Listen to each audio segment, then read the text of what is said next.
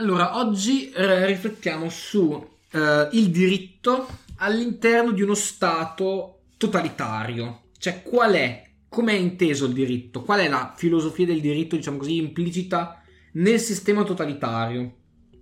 Allora, ehm, importante, no? abbiamo detto che, eh, insomma, in un regime totalitario la relazione che si intrattiene non è più quella orizzontale tra individui, ma una relazione verticale eh, nei confronti del capo, un gesto di fede, no? il capo che, a cui è delegato tutto, no? eh, c'è quasi una visione hobbesiana dove ehm, quando Hobbes dice sì, il sovrano di fatto si assume tutta la responsabilità dell'azione dei cittadini, no? C'è questo corpo collettivo che è il sovrano che incarna l'azione dei cittadini. Beh, Arendt riprende questa, questa, questa figura anche se non, non esplicitamente cita Hobbes, ma eh, c'è questo e quindi una visione totalitaria che è una visione comunitaristica, organicistica della, della comunità del popolo, dove la parte, l'individuo, ha senso solo in virtù del tutto, ehm, perché appunto si ripudia ogni logica di interesse privato, si ripudia la logica democratica, plurale, individuale, si ripudiano i diritti individuali. Ehm, e quindi appunto qual è la concezione del diritto implicita in questo, in questo movimento? Ehm, allora, il modello organicistico della comunità, come comunità di destino, come comunità che eh, appartiene a un medesimo movimento storico, ehm, la ritroviamo, ritroviamo le fondamenta nel 7-800, 1700-1800, no? E se pensiamo alla filosofia romantica tedesca, eh, tutte le, tra virgolette, cazzate che eh, si vanno a raccontare, no? Eh, poi, ancora una volta, non sono la causa del nazismo, ma un terreno fertile su cui na- può nascere il nazismo. No? Lo stesso discorso che abbiamo fatto eh, con Platone, non è che Platone causa il nazismo, non è che la filosofia di Platone causa il nazismo, così come non è che la filosofia romantica tedesca eh, causa il nazismo, ma diventa uno di quei tanti ingredienti dell'humus culturale che, eh, se non men- se, quantomeno, favorisce l'affermarsi di questa eh, visione del diritto, appunto, no? E qual è questa visione del diritto? È un modello eh, razionalistico, no, scusate, è un modello appunto ehm, tedesco, un modello appunto organicista. Allora, a partire dal Settecento si affermano bene o male due visioni del diritto. Quella, eh, diciamo così, di matrice più illuministica, ehm, ci sono due, due, due, movimenti. Uno è l'illuminismo francese, l'altro è il romanticismo tedesco. E sono in, in contrasto da questo punto di vista, no? Perché l'illuminismo francese eh, concepisce il diritto sulla base di eh, la dimensione della separazione dei poteri, Montesquieu, eh, il riconoscimento di diritti individuali, una matrice profondamente contrattualistica e giusrazionalistica, per cui eh, l'ordine, il diritto statale è, diciamo così, imposto, imposto top down in virtù di principi razionali e quindi il, il diritto diventa quello scheletro razionale che eh, organizza dall'alto la, la, struttura dello Stato. Quindi un, una, una, forma del diritto appunto no, che si vede benissimo con ad esempio il, diritto di Napoleone, no? il codice civile, eh, se non sbaglio, istituito nel 1804. Quindi un'impostazione diciamo così top down, razionale dall'alto. Eh, dall'altra parte invece si afferma in Germania nello stesso periodo c'è un, un, un dibattito appunto anche filosofico, no? giuridico, su no no no, il diritto non è questo, cioè il diritto non è ehm, universalismo, razionalismo, no, no, no, il diritto è semplicemente ciò che emerge dalla storia. Cioè la storia, la cultura, la tradizione diventa il principio di legittimazione e giustificazione del diritto. E il diritto è ciò che si afferma attraverso la struttura di un popolo, di una lingua, di una cultura, dei valori, di una tradizione. E quindi la storia diventa in un certo senso giustificatrice dei valori e della uh, struttura del diritto dell'area tedesca. Cioè, da una parte abbiamo, no, allora, giusto è il modello francese, giusto è ciò che razionalmente noi riconosciamo essere giusto, secondo criteri più o meno diciamo, riconoscibili, però appunto mh, filosofici, diciamo così. Dall'altra parte c'è la Germania che dice no, no, no, giusto, il diritto è ciò che la cultura, la tradizione, la convenzione hanno portato ad affermarsi, a sedimentarsi all'interno della nostra cultura.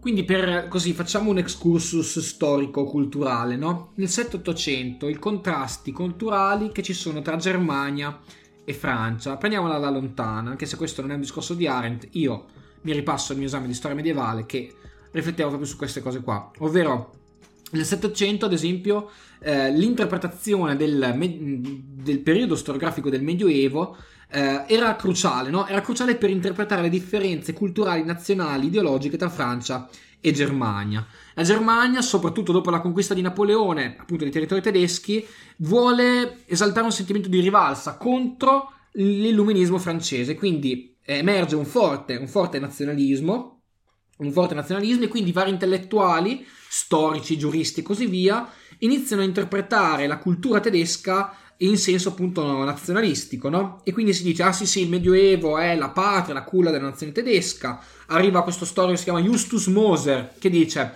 ah sì sì, andiamo a rileggerci cosa, cosa scriveva Tacito no, Tacito, no, eh, storico romano, primo secondo secolo d.C., nella sua etnografia sulla Germania, Tacito cosa fa?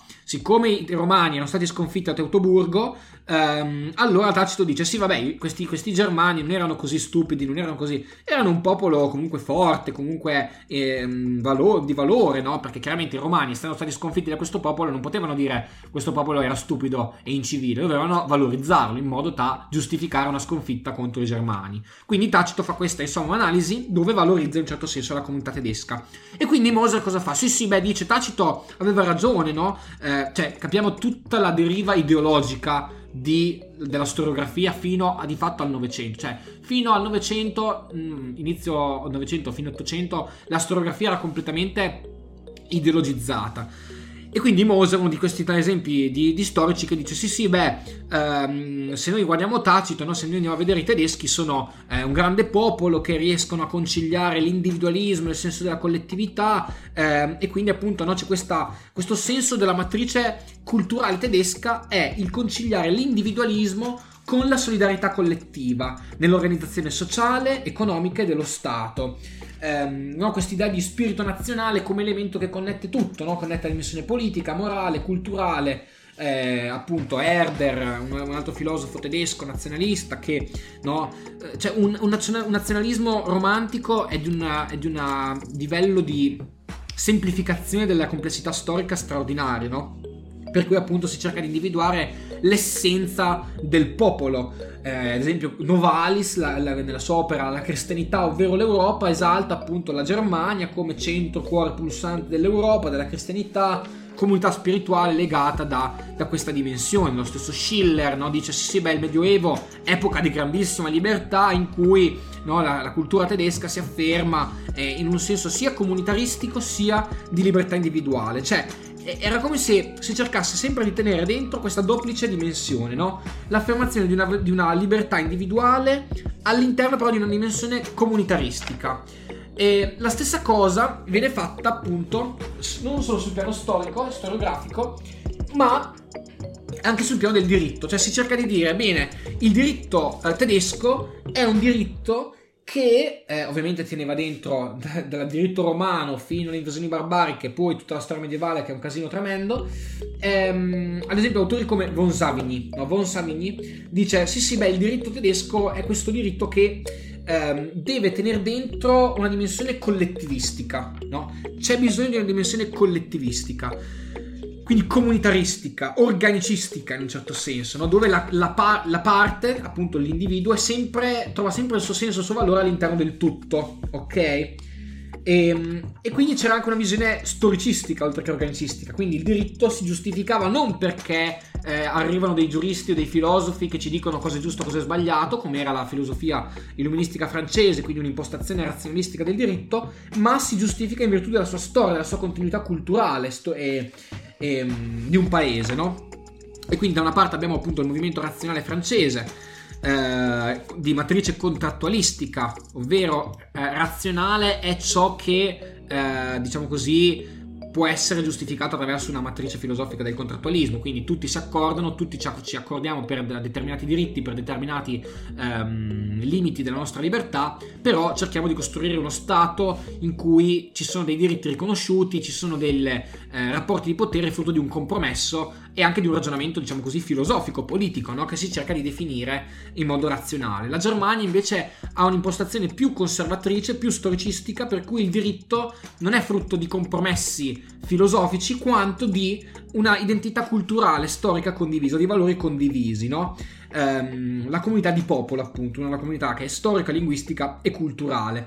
Ora, questo cosa vuol dire? Perché abbiamo fatto tutta questa, questa cosa? Beh, perché appunto eh, il nazismo non è che si impone così out of nothing, no? Ci sarà un'identità culturale a cui si richiama, anche una legittimazione a cui si richiama, no? Il nazionalismo tedesco che non era solo tedesco, all'epoca era anche francese, cioè tutti erano nazionalisti, però bisogna capire quali sono le, ca- le, caratteristiche peculiari del nazionalismo tedesco che non ha causato il nazismo, ma ne è una delle infinite componenti eh, dell'humus culturale di quel, di quel, popolo, di quella cultura, no? Ad esempio Humboldt, che è un grande, un grande filosofo che aveva cercato di, non solo filosofo, ma anche uomo delle istituzioni, aveva cercato di trovare una mediazione tra la dimensione razionale, diciamo così, filosofica di matrice francese eh, e una dimensione invece tradizionale, una dimensione culturale nel senso di comunità, di popolo, di tradizione, per cercare di trovare una mediazione tra le parti e il tutto, no? Cioè dobbiamo mediare sia con principi razionali di libertà e diritti individuali, ma anche tenere conto della nostra socialità, della nostra tradizione culturale. Cioè, secondo Humboldt, tenere dentro razionalità e tradizione era possibile, era possibile trovare una conciliazione di queste due, ok? tenere dentro una dimensione quindi sia di diritti individuali sia di una dimensione anche organicistica, collettivistica. Ora, questa tenuta eh, poi ovviamente nel momento in cui si arriva di fatto al nazismo viene meno, va tutta nella direzione di una dimensione collettivistica, no? Ehm, e quindi appunto come, come avviene questo, questo, processo? No? Beh, abbiamo visto che le costituzioni liberali del Novecento, eh, negli anni 20, avevano cercato di, dopo appunto la guerra, prima guerra mondiale e il trattato di Versailles, i vari giuristi, i vari politici cercano di costituire delle costituzioni in cui il diritto è la struttura, è la, lo scheletro, diciamo così, dello Stato in cui le varie visioni politiche appunto si affrontano, si confrontano, si... Ehm, rapportano all'interno della, dell'arena democratica, no? Quindi la politica è subordinata al diritto. Hitler dice no, no, no, no, il diritto deve essere subordinato alla politica. Perché? Perché la fonte del diritto non è certo un accordo razionale, diciamo così, possiamo dire con, eh, contrattualistico, diciamo così, ma è la nazione, è il popolo la fonte del diritto. E quindi io, perché incarno il popolo in questa dimensione, no? E inoltre la tradizione giuridica tedesca era legata al positivismo giuridico.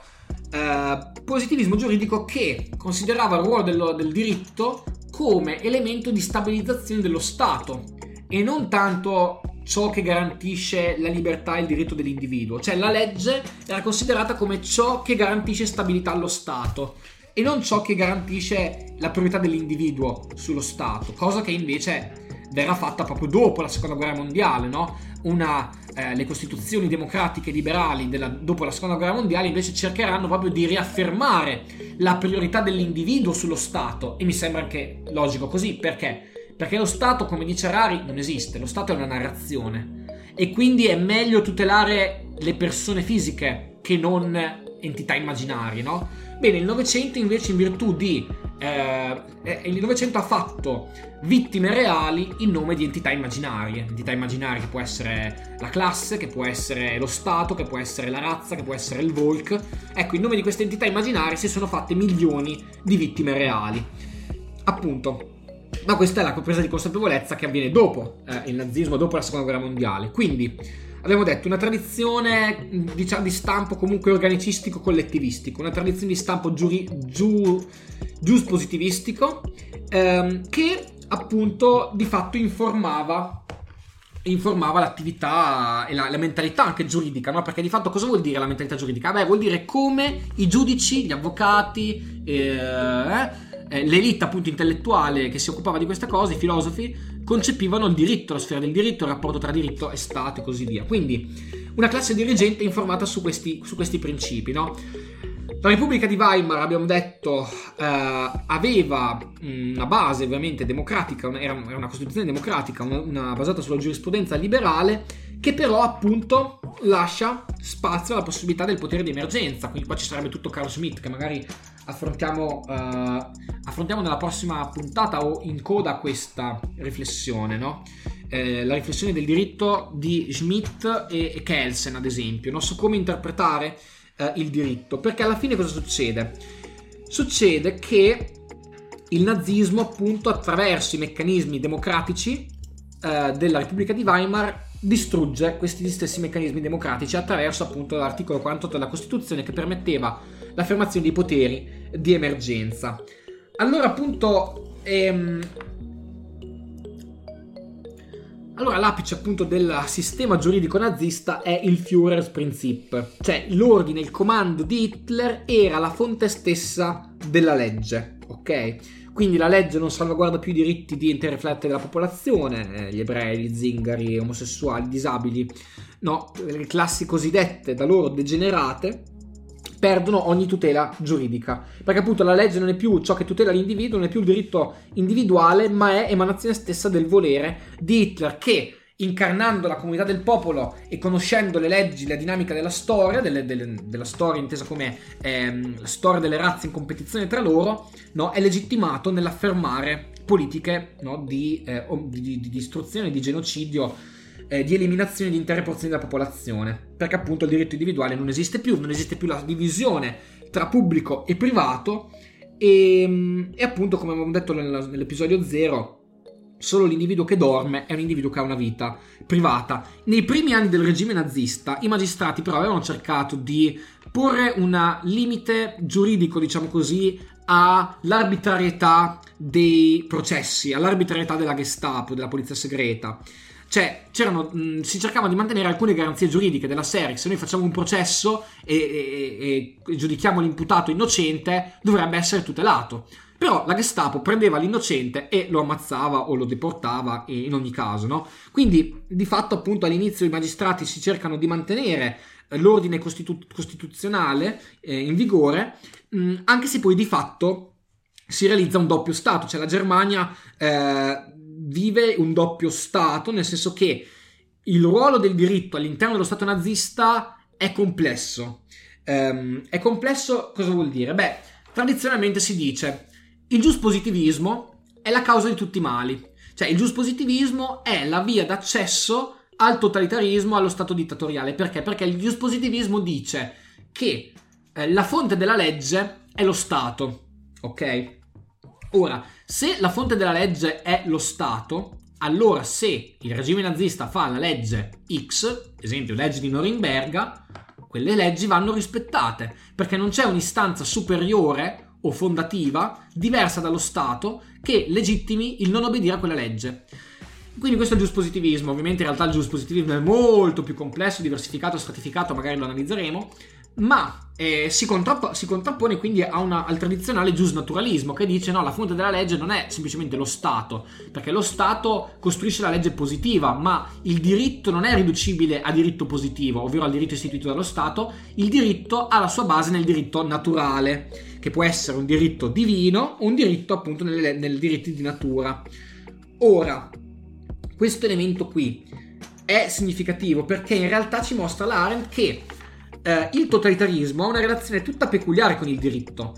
Il totalitarismo non è semplicemente giuspositivismo, che dice giusto è ciò che la legge comanda, ma è più, è quasi un giusnaturalismo, perché la fonte del diritto non è semplicemente lo Stato, lo Stato è solo una facciata per il totalitarismo, no? le istituzioni sono soltanto una facciata, il vero potere, la vera fonte del diritto sta nel conoscere in base all'ideologia, le leggi della storia, le leggi della realtà e quindi, che possono essere o le leggi della storia, della, storia della, della lotta di classe nel caso del regime eh, sovietico comunista, o le leggi della supremazia delle razze dominanti su quelle inferiori nel caso del razzismo biologico nazista.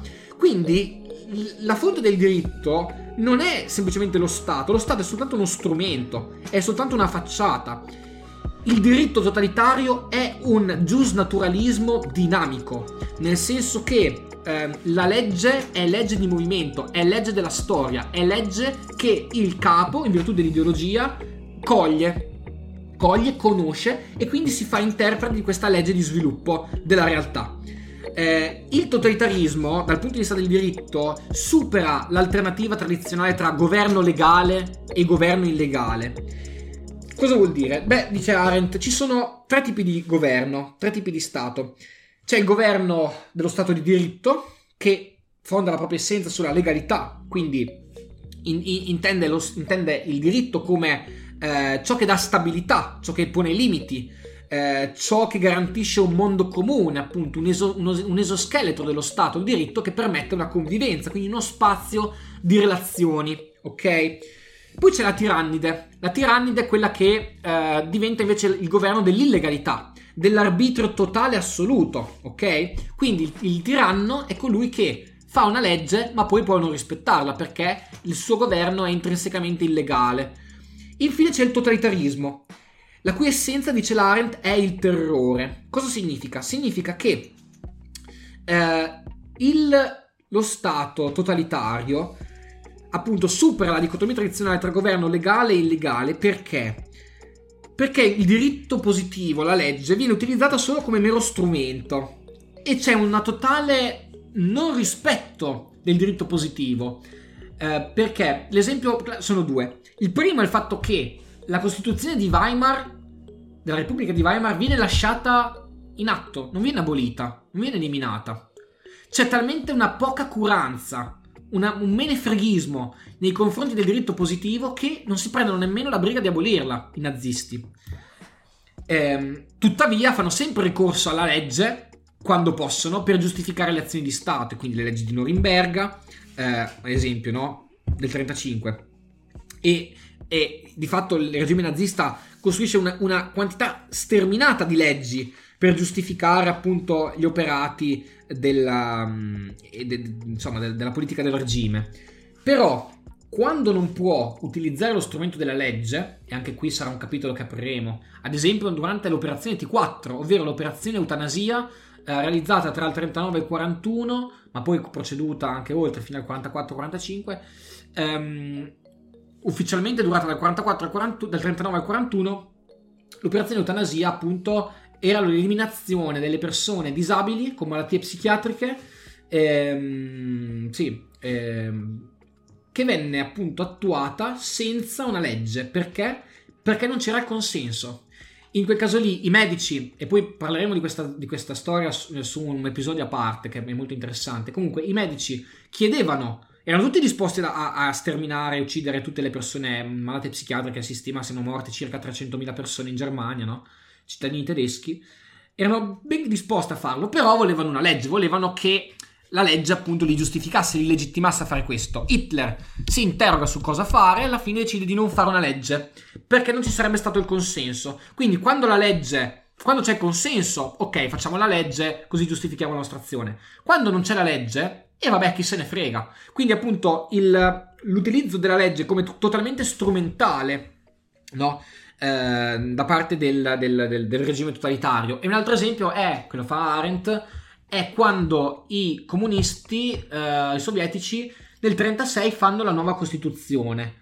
Nuova Costituzione che dà la massima autorità possibile dello Stato al congresso panrusso dei soviet, che di fatto non aveva nessun potere. Cioè, l'Arendt mostra le eh, istituzioni ufficiali nel totalitarismo, quindi il congresso panrusso dei soviet, quindi ad esempio il ruolo dei ministeri e così via, avevano un potere solo di facciata. Il vero potere era quello che si nascondeva nelle retrovie, era quello della polizia segreta che se ne, che se ne infischiava delle leggi o che appunto agiva in conformità alle leggi quando si poteva agire in conformità ad esse. Era il potere appunto della, della cerchia intima eh, della, della polizia segreta. E, e quindi questo ci mostra il totale mancanza di rispetto della uh, legge e, e l'utilizzo veramente strumentale ci mostra come anche in certo senso questo utilizzo della legge era anche una sfida alle altre nazioni. Era una sfida alle altre nazioni che utilizzavano la legge in modo legittimo, diciamo così, secondo lo Stato di diritto, no? Eh, questo è interessante, il totalitarismo pone sempre una sfida a tutte le nazioni del mondo. Dice Arendt, la vera, la vera diciamo così, il vero cuore, la vera essenza del totalitarismo è quella di voler eh, avere una pretesa di dominio globale e totale, ok? E questo lo vediamo, ad esempio, nell'utilizzo del diritto da diversi punti di vista. Uh, il primo è il fatto che il totalitarismo nella sua totalità vuol dire che si vuole espandere in tutte le direzioni, nello spazio e nel tempo. Nel tempo perché i nazisti, e non solo, utilizzavano leggi retroattive, ovvero nel momento in cui negli anni 40, nel 40, uh, vengono conquistati nuovi territori durante la guerra, i territori occupati venivano applicate le leggi in modo retroattivo del regime nazista. Cosa vuol dire retroattivo? Che eh, se insomma eh, in Francia io commetto un'azione nel 39, nel 40 quell'azione viene definita un crimine per il regime nazista, quindi io posso essere incriminato per una cosa che ho fatto quando la legge in quel momento non era ancora valida. Questo ovviamente è eh, uno dei grandi problemi che poi appunto vengono affrontati no? anche nei processi di Norimberga, nei processi di Gerusalemme, perché in quel caso lì viene istituito il crimine contro l'umanità, ad esempio, o, crimini, o il genocidio, ad esempio, no? o crimine contro la pace. Però questi crimini non esistevano nel diritto internazionale quando i nazisti li compivano. Quindi, anche qui, nel caso dei processi di Norimberga, veniva attuata un'operazione di legislazione retroattiva. Ed è molto problematica questa. Però, appunto, oltre ad entrare in quel, in quel problema che poi affronteremo quando tratteremo la banalità del male, la cosa interessante qui è la tendenza del totalitarismo ad espandersi nello spazio e nel tempo. Nel tempo attraverso l'utilizzo di leggi retroattive, ok? Nello spazio perché? Ma nello spazio perché praticamente eh, il totalitarismo tratta i territori eh, conquistati al pari dello spazio della nazione originaria e tratta i, i, membri, i cittadini dello Stato come popolazioni che possono essere sacrificate, no? popolazioni che possono essere sacrificate come qualsiasi altra popolazione del mondo. Quindi, ad esempio, i tedeschi, appunto, che erano, avevano malattie cardiache e polmonari, no? eh, perdevano il loro statuto giuridico nel momento in cui l'ideologia diceva no, anche voi dovete essere sacrificati.